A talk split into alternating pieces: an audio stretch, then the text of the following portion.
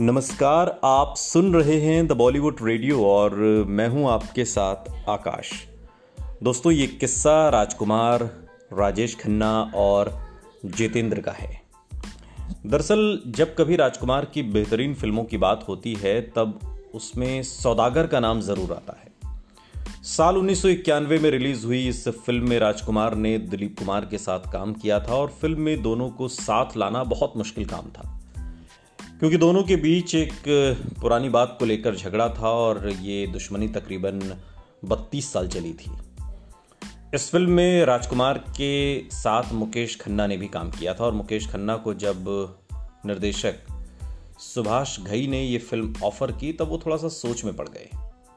और वो राजकुमार के स्वभाव से वाकिफ थे कि वो किसी का भी मज़ाक उड़ा देते हैं और कभी भी, बिना सोचे समझे।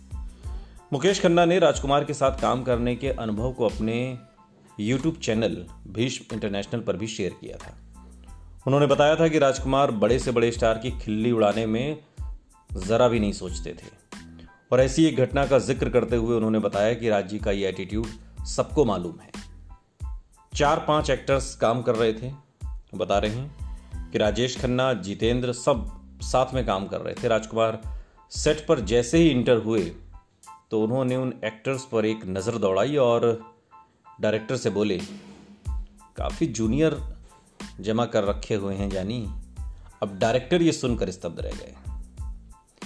मुकेश खन्ना ने बताया कि उन्हें लग रहा था कि राजकुमार सभी की तरह उनके साथ भी कोई मज़ाक करेंगे। उन्होंने बताया कि उस दौरान भीष्म पितामा यानी कि मुकेश खन्ना ने महाभारत में भीष्म पितामा का किरदार निभाया था और उससे वो बहुत मशहूर थे। तो वो कहते हैं कि मुझे लग रहा था कि राज जी मेरे बारे में भी ज़रूर कुछ ना कुछ बोलेंगे। किसी ने मुझे उनसे इंट्रोड्यूस करवाया कि ये मुकेश खन्ना है तो राजकुमार जी की आवाज़ आई, जानी पितामा को भला कौन नहीं जानता। राजकुमार के ऐसे कितने ही किस्से मशहूर हैं, जब उन्होंने अपनी बेबाकीपन से सामने वाले को निरुत्तर और कभी तो डायरेक्ट बेइज्जत ही कर दिया। और ऐसा ही किस्सा है जब उन्होंने जंजीर फ़िल्म महज इसलिए ठुकरा दी क्योंकि उन्हें निर्देशक के बालों से तेल की बदबू आ रही थी।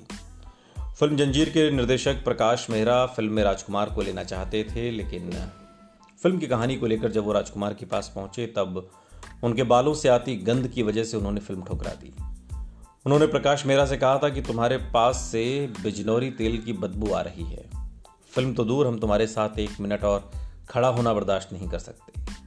और इसके बाद निर्देशक प्रकाश मेहरा ने अमिताभ बच्चन को लेकर ये फ़िल्म बनाई और उसके बाद तो आप जानते ही हैं कि कैसे जंजीर ने अमिताभ बच्चन को एंग्री यंग मैन के रूप में फ़िल्म इंडस्ट्री में स्थापित किया।